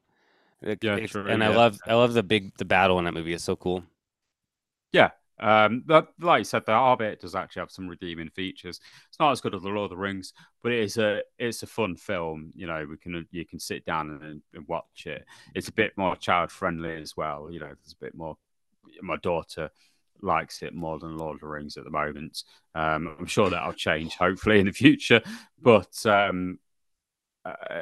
she is really likes dragons. I will point that out. My daughter is obsessed with dragons, so there's probably some of that in there as well. But with the Rings of Power, it's just, from all honesty, the Rings of Power is just a failure for me. It's too far from the lore, and I'm not one of those people who particularly gets hung up on those sorts of things massively. I think you have to take, sometimes it's right to make creative choices when you're doing an adaptation, but that, like I said, it's a disrespect. It's like it's so far away with some points.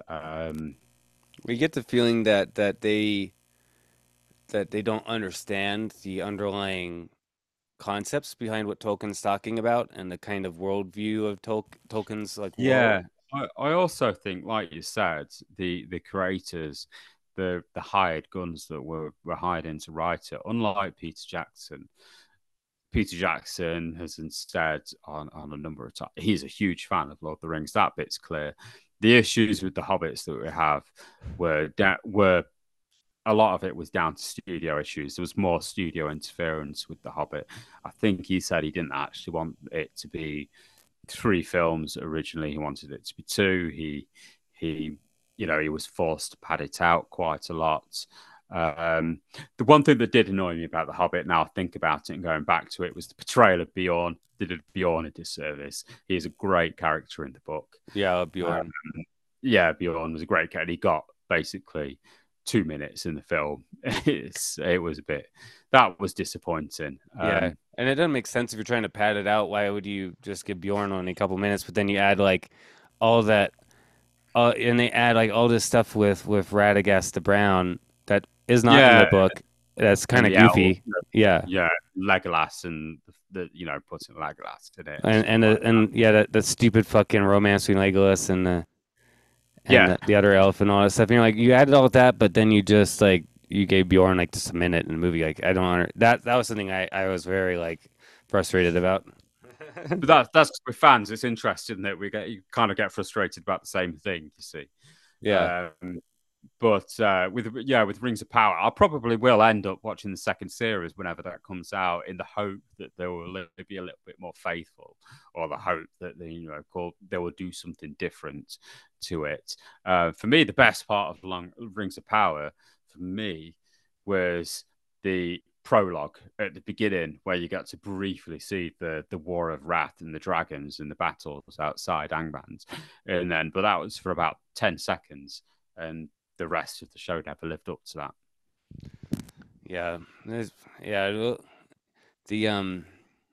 I guess it depends on if they decide to actually take any kind of criticism in line. It seems like they were more inclined to just say that everybody who didn't like that was like a racist. Do you know what I mean? Like, that was kind of the response from the creators, which I thought was like not like, I was like, no, like we're just like talking about like issues with the whole thing of like what.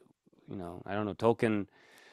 I don't know. I mean, and like I said, I can be flexible about certain things. Like I said, like with the original Lord of the Rings or even the Hobbit movies, I can overlook certain things. But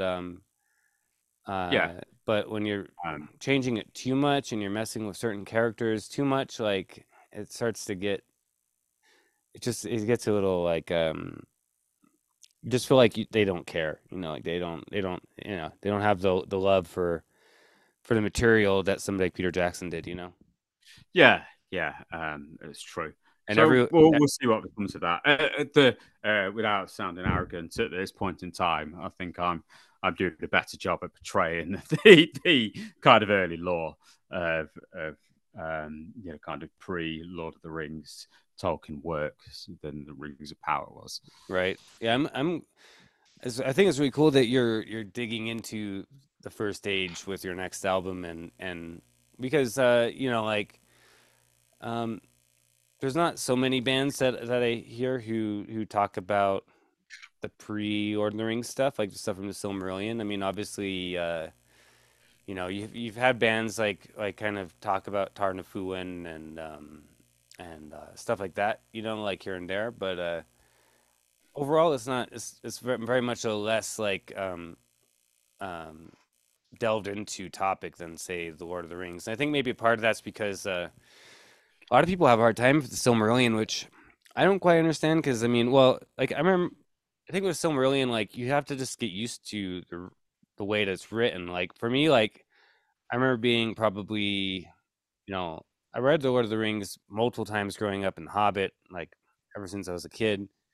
Silmarillion was a little bit difficult to crack, but then I remember being a teenager and finally, like, I think I had read it through once, and then I read it through a second time, and it was like something clicked, and I got it. I got how it's written. I got the pacing of the words and everything, and now I can read a Silmarillion like it's totally normal, like just like whatever. So I think that for some people, maybe they just don't want to put the work in to actually get to that point where the Silmarillion really opens up and blossoms, and you can really like delve into the whole thing, I think I think the problem with the Silmarillion is that a lot of people come straight from reading Lord of the Rings, and they go, what are we going to read next? And Lord of the Rings is dense, but it has a relatable time scales in it. It has, relatable human elements the Silmarillion is a much more dense and is on a much, you know, epic, you know, kind of time scale. It's more, you know, stuff happens over hundreds of years in the blink of an eye in it. And I think people find that hard in a way sometimes to relate to. And I think, like you said, once you get it and you kind of get past that. And also at the same time, it wasn't intended to be written. You know, it's like a chronology of events that happens. And once you realize that, I think it becomes much more easy to comprehend and easy to read. It ultimately is just not as popular and as well read, so I don't think people go for it as much. So, yeah, I mean, it's where I've drawn a lot of inspiration from. But obviously, a lot of people don't. And there is also, you know, an element of people out there who say, "Oh, it's crap, don't bother with it." You know, kind of when you first go, you know, to read it, or, "Oh, I tried to read it. Oh, I didn't bother." You know, once you actually get into the stories, you know, the stories in there are exceptional. They're just told in a very, very different way to The Hobbit or the Lord of the Rings. But The Hobbit and Lord of the Rings themselves are very different from each other. So, yeah, and I think that you know, you wouldn't have The Hobbit or The Lord of the Rings without the Silmarillion, because, I mean, that was his work that he was working on the whole time. And it's the underpinning of the whole thing. Like, and the other thing with the Silmarillion was that it was, yeah, like you said, it was kind of a chronology. It's talking about things that happen. Some things a bit more depth than others, is written in a bit older type of style. And then the intention was like, that Tolkien was going to go in and write deeper things about some of the key stories. So that's why we got like the Children of Hurin, which is like the extended version of that story that's in the book, or the fall of Gondolin. Yeah, like that book that has multiple versions of the fall of Gondolin. You have, you know, all this kinds of stuff, these kinds of additional things that stuff that's in Unfinished Tales that Christopher Tolkien put out, you know, and I don't know, for me, like, if you love Lord of the Rings and you love the world of Middle Earth and you don't read Silmarillion, I don't think you can really call yourself a true Tolkien fan unless you read Silmarillion and get into all that stuff, you know what I mean? Because it's just such an important part of the whole thing, you know? Yeah, it's interesting. I mean, it is interesting because Tolkien himself, he said himself, I can't remember what the quotes were, but he said himself very much that he considered his story wise Beren and Luthien to be his greatest story. That's the one he wanted to really adapt and, you know, focus on after Lord of the Rings. It would have been interesting to see what he did, and you could see why he thinks that, you know, that the tale is absolutely an epic tale that happens over that period of time. And I think Christopher Tolkien, that was the last one that he put out before he died, wasn't it? Was the Beren and Luthien? I think it was. Yeah. It is exceptional. Yeah, and that's one of the most important stories as well in terms of setting up what's happened. Because if you think about Beren and Luthien, I mean, Arwen is a descendant of Luthien. You know what I mean? Like you have Elrond. You know. Like is their son, you know, like you have this and Arendil, and, you know, like this is setting up the events of Beren and Luthien, set up the events for the fall of Morgoth, you know, and the start of the Second Age, you know, like that is one of the most, you know, because it wasn't for Beren and Luthien, you wouldn't had Arendil go and find the Valar and get them involved and come and strike down Morgoth and imprison him and then basically destroy Beleriand, you know what I mean? And everybody had to like flee to the west, you know, or to Middle Earth. So it's very it's very interesting when you think about that. Or Andor, I mean. Ardor. Yeah, I mean, you got to see, and a few things in that story, that you got to see Sauron at his most evil, arguably, you actually get to see Sauron as a character doing things that, you know, kind of torturing characters, or, you know, with huge power it is, you know, available to him, that you don't see in Lord of the Rings. You actually get to see him as a one-on-one character, which you don't see, you know, obviously in the trilogy. You get the mirroring of Arwen and Aragorn and Beren and Luthien. It kind of directly mirrors it. She gives up her immortal life to choose her immortal life with her love. So it you know, kind of, I can see why he'd consider it his greatest story. It's just a shame that he never got to expand on it, or never got to make, because it's like I said, it's so dense. It wouldn't be one book. I think it'd be, you know, 3 or even 4 or 5 or 6. It'd be a long period of work, the actual final, you know, if you made it into a novel, that's what it'd be. So yeah, it'd be, God, there's so much, isn't there? There's so much to tap into. Yeah. And I think,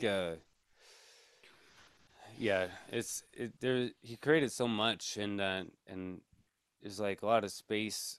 And I think that the thing that was pointed out too is that Tolkien had this idea too of other people writing things in his world. You know what I mean? Like, that was something that he had in his mind as well.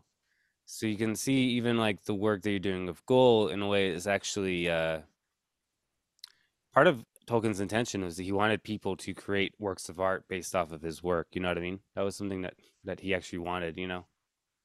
Yeah, that's true. And people obviously have gone to that. You can argue that no other modern writer has had such an impact on popular culture, particularly on, you know, kind of metal or black metal. You know, God, Lovecraft has had a similar sort of influence in the genre, the genre as well. But in terms of the kind of the world building that Tolkien did, it's insane, and we've seen it on TV. You know, kind of Tolkien has had an influence on Game of Thrones, which is arguably one of the most successful TV shows, and The House of Dragon, you know, that we've seen over the last 20 years. Although, you know, kind of as a writer, there's no comparison between Tolkien, really. There's no one else who was at his level, I think. You know, kind of Martin isn't even close, you know, in his ability to write. So yeah, it's interesting to see. I think people will keep, you know, creating things like Ghûl. I think people still keep creating these things, you know, influenced by his work or tapping into his work. It'd be amazing to think. You'd probably hate what I've done with it, in all honesty. You know, kind of, it'd probably fucking hate it. You know, kind of, you know, I don't know. I can't imagine him being a black metal fan, but. Yeah, I don't know how you feel about like bands, you know, being like, yeah, we like the works and stuff. You know, like I think you might be able to like, but you know, you might see a place for that as well. You know? I think you'd see the merit of the artistic, you know, kind of side of things. Yeah, know? because there's something to that, to exploring those things. I mean, on a personal level, I think that. Like Sauron, for example, and what he does and what he represents and what Saruman does and represents is like, on a personal level, I would see that as being indicative of the kind of evils of modern man and like the greed that goes into destroying the earth and everything like that, you know? Yeah. Like I'm more on the side of like the Ents as a person, but like at the same time, I find the evil stuff inspiring as well in its own way, you know what I mean? Because I like that kind of evil, dark stuff, you know?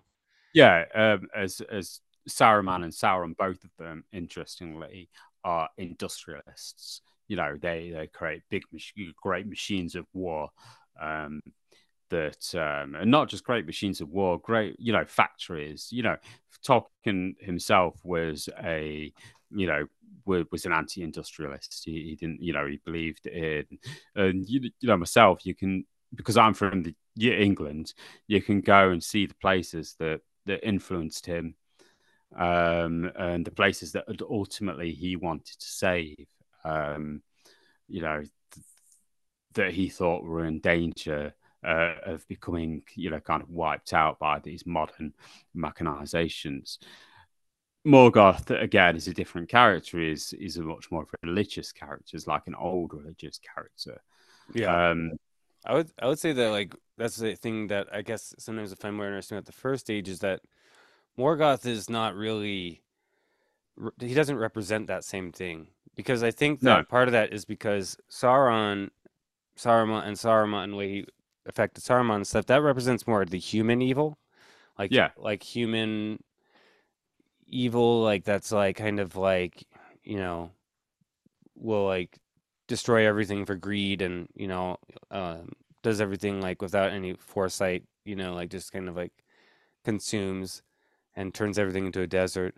Where Morgoth is something different, like, and that's why I think like the forces around Morgoth are more, like you said, like dragons and balrogs and vampires and spirits of darkness, and, you know, like he's not just creating like a wasteland, he's kind of like something else, like, which I can relate to a lot more with Morgoth than they can say with Saruman, you know what I mean? Yeah. I mean Sauron and Saruman both, you know, kind of are, like you said, are Maya that have become corrupted, and like you said, this willingness to, like you said, it's greed, it's vanity, it's this desire. Sauron is desire to create order. Saruman wants to be the greatest, you know, the greatest Maya, you know, they want to be the strongest or the most powerful, and both of them through that, like you said, create these wasteland, create these deserts, create this industrial, this smog that threatens to, you know, kind of destroy everything that is green. What is good in Tolkien's world is green. It is good. It is old. It's, you know, it comes from the earth. Both of what they do doesn't. You know, it's factories, it's machines, it's, you know, great cogs of fire and burning industrial smoke. Whereas Morgoth, like you said, it's primordial evil. It's evil for the sake of chaos. It's chaos, you know, it's chaotic evil. Yeah. Morgoth is more like shrouded in this darkness, you know, this utter like, cosmic darkness. Yeah. And he like kind of, it's still nature, but it's becomes twisted and stuff, which, you know, I think is like more inspiring to me than in a lot of ways, you know. Yeah, and it's, you know, kind of somewhat more interesting, and I think that's why I've tapped on the second album. I've tapped into that, so, you know, a bit more, because it takes you into deeper, darker depths than, you know, the Sauron stuff does, I think. Yeah, because I think that, you know.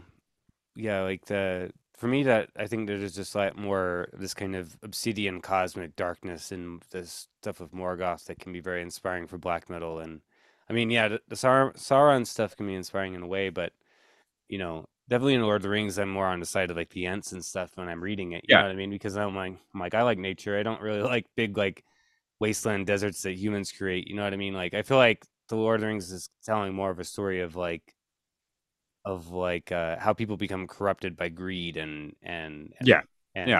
tyranny, and, you know, like the Sauron is really like in a lot of ways a model for communism and fascism and stuff like that, you know what I mean? Yeah, he is. Yeah, he certainly is, particularly what was going on in Tolkien's world at that time.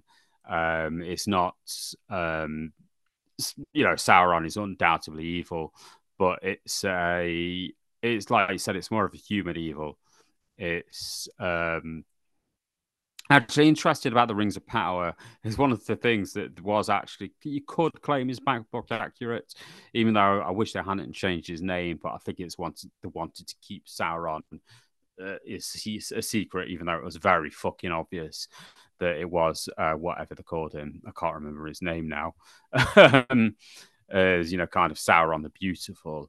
You know, they should have stuck to his name.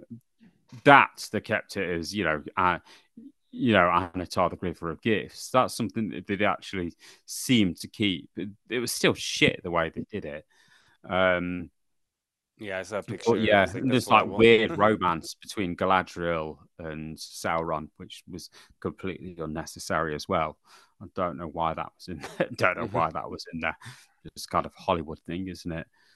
But yeah, I mean, where can we go from there? You know, hopefully they'll listen. Maybe they won't. I don't have much faith. I think now that you know, you kind of what to expect. You know, kind of. We'll see where it is. Yeah. There's a concept in this book by Thomas Carlson called Kabbalah, Klifthoff, and Goetic Magic represents that you have the kind of cosmic obsidian evil, which is something that is supposed to kind of like it's something against the kind of creative order and the order of like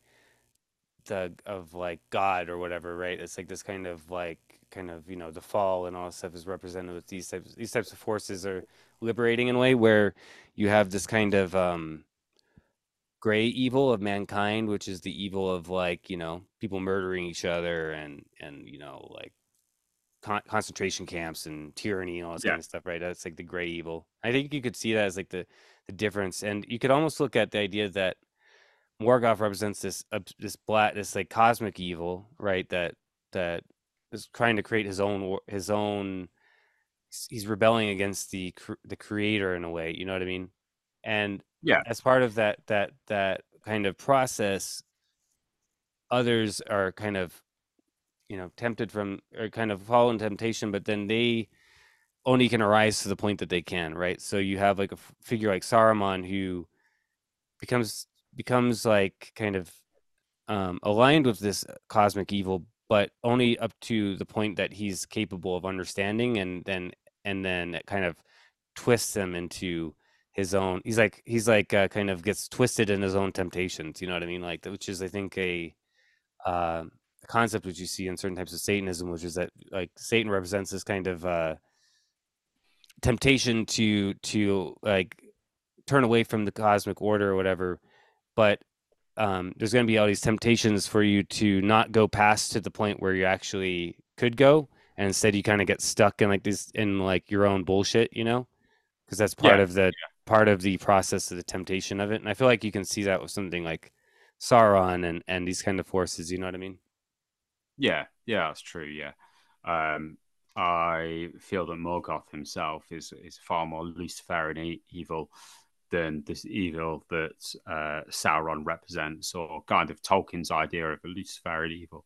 Yeah, and you can see in Tolkien's idea that this Luciferian evil is actually part of the plan in a way, you know what I mean? Yeah, it is part of the plan. You know, kind of Eru, at the end of the day, Eru Iluvatar, you know, like, you know, kind of God created, you know, Morgoth. He knew what was going to happen. He knew what was going to happen at the end. It was all part of his plan. And you've got the battle that ends all battles at the end, and then where everything became, you know, everything is created new, which again is in every religious story, really. It happens in Christian stories, you know, kind of with revelations. It happens with the Norse stories. You know, everything is created new, and you're taken into this golden other age, the age to end all ages, and all usually ends up in the defeat of this one great evil. Or it's like it's like the reset of the cosmos in a way, you know, like it's like the reset of the cosmos is the perfect way to describe it. It's like a new cycle can then initiate, and in a way, like you can see that Tolkien's idea is that this kind of Luciferian Promethean evil of Morgoth, Melkor, he represents, he's necessary in the whole thing. Like Which I think is really interesting. It's like he's saying that this kind of discord, this kind of type of force is necessary in creation for evolution and everything like that. You know what I mean? Like you would, like you have to have this kind of conflict within. You can't in Middle Earth, you have to have this kind of conflict, because if you don't, there can be no like real evolution or change. Yeah, you know? It's the story of human growth in the end. We have to make these decisions ourselves. We have to make this growth ourselves. That's why Aragorn is so important in the story. He is Aragorn who needs to... He represents humanity, the best things about humanity, and that these things need to overcome these great evils ourselves. You know, Aragorn at the end... the story, which, you know, kind of is, he could basically say to Sauron, yes, we'll succumb to your evil, we'll take the easy road, and he doesn't, you know, they fight it. And, it's kind of the story of human growth, isn't it? So I think, I'm sure that's what Tolkien intended, or you can see that's what is intended. I'm pretty much going to have to go pretty soon. I need to get something to eat because I'm diabetic. But no problem, man. Yeah, it's about time. Yeah, we could do this for hours. If we, you know, kind of, it's such a rich history. There's Tolkien himself. He spent his life dedicated to these works, so it's like you can go on for so much. You know, we could do a part 2 or 3 of this. Yeah. You know, it's insane.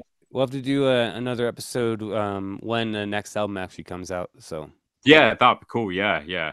I do feel I need to give like a couple of shout outs to people that you need to check out.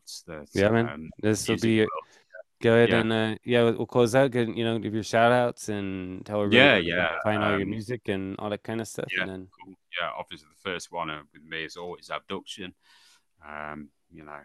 I think AV Planet is work. They're working on a new album at the moment. Another one that we need to listen to is Look Out For. I'm really excited about this because he hasn't. It's tied into the Derbyshire black metal scene, which, you know, is me. Abduction. Another one, which, like I said, I'm really excited about is Dark Doom. He's not done anything for a while. It's a good friend of ours. His first album is or his first couple of albums are great. It's finally working on new stuff, so keep and it'll be, hopefully, I think it's planned to be released on a local label as well. But keep an eye out for that. It's Dark Doom. It's cool. He actually says that he is kind of that thing of like atmospheric black metal, but it's cool. It's got riffs, it's got intensity, it's got darkness to it. So it is really good. Awesome. That's another one would have to be, of course, Devastator. He's working on some new stuff as well. Their last single that they released was Shit Arts. Really cool if you like your Motorhead, if you like your speed metal and Venom, and, you know, kind of, you know, there's early thrashy elements that we had in old school metal, then you should be excited about the next Devastator records. Yeah, there's another great band. Yeah, another band to check out. It's not black metal, but it's more kind of old school. Got some old school death metal, you know, Morbid Angel influences. Is Outer Gods. They're another band on the local scene. Just released an album, and they're again doing some cool stuff. They've signed a decent deal with Prosthetic Records, who are a decent, you know, another bigger label. Devastator as well. They've got some multi-album record deal, which I forgot to mention, which hopefully will take them on to bigger, greater things. You know, they're, you know, label mates with King Diamond and people like that now. So that's cool. Oh, that's awesome. And the band you said was Outer Gods? The other one was Outer Gods. Yeah, they signed Static Records. They've got some cool people in it on the scene. It's kind of grindier. It's more death metal. It's not really black metal, but it's worth checking out. They're doing some cool stuff as well, you know, because it's cool that our Derbyshire kind of East Midlands scene now is starting to grow and kind of blossom in its own way. You know, as ourselves, as you know, Abduction, Devastator, Outer Gods, Dark Doom. You know, Dark Doom is the one. Dark Doom and Abduction arguably are the ones that I've been most excited about. So they're the ones to keep an eye out for. Oh, yeah. Yeah, I'm going to definitely looking forward to new Devastator and Abduction, everybody. And I'm going to check out this Outer Gods album as well. I just found it on Spotify, so check it out. Yeah, it's all cool stuff. Oh, yeah. And then let's see. So every, I think you're everybody can get your stuff on Bandcamp. It's Ghûl UK, right? Yep. Yeah. GhoulUK.bandcamp.com. So yep, that's one. Yeah, there'll be more stuff coming. I'll probably keep releasing the odd demo here and there, and before the a couple of singles before the new album comes out. Oh yeah, yeah. No, we'll definitely. You said the new album will be out sometime next year, right? Like early next year. It'll be early next year. Early next year. We're planning, you know, those kind of early stages. Perfect. And we're hoping to take the show on the road, basically. You know, the live stuff, we'll be playing very much stuff off that album. Awesome. Yeah. Yeah. So we'll definitely do another episode, like when the album comes out, and talk some more Tolkien and stuff. So we'll talk some more Tolkien, maybe some more black metal. We haven't talked a lot of black metal, actually, this episode. Yeah. I'll have to talk a bit more black metal. We'll talk more Tolkien this episode. So yeah, it's definitely more Tolkien. We'll maybe think about some, you know, other points as well. I'll go and check out the stuff about other kind of African religions that you spoke about. Yeah, it's pretty interesting thing. Like, I definitely find it very. I was really struck by that because I didn't know that kind of stuff when I read The Silmarillion. And then, you know, I don't know, years later, I started getting interested in like voodoo and stuff like that, and learning about the Orishas and stuff with all that. I was like, that's really fascinating. Cool. Yeah. So. Not something I've explored yet. So I'm looking forward to that. And it's always cool to get new insights into it. Yeah. I always like to learn new things and find out new perspectives and stuff. So it's cool. Anyway. Thank you for coming on. It's been great. I really enjoyed the conversation. So. Yeah, cool. All right, man. Well, have a good day. Yeah, you too, man. Bye.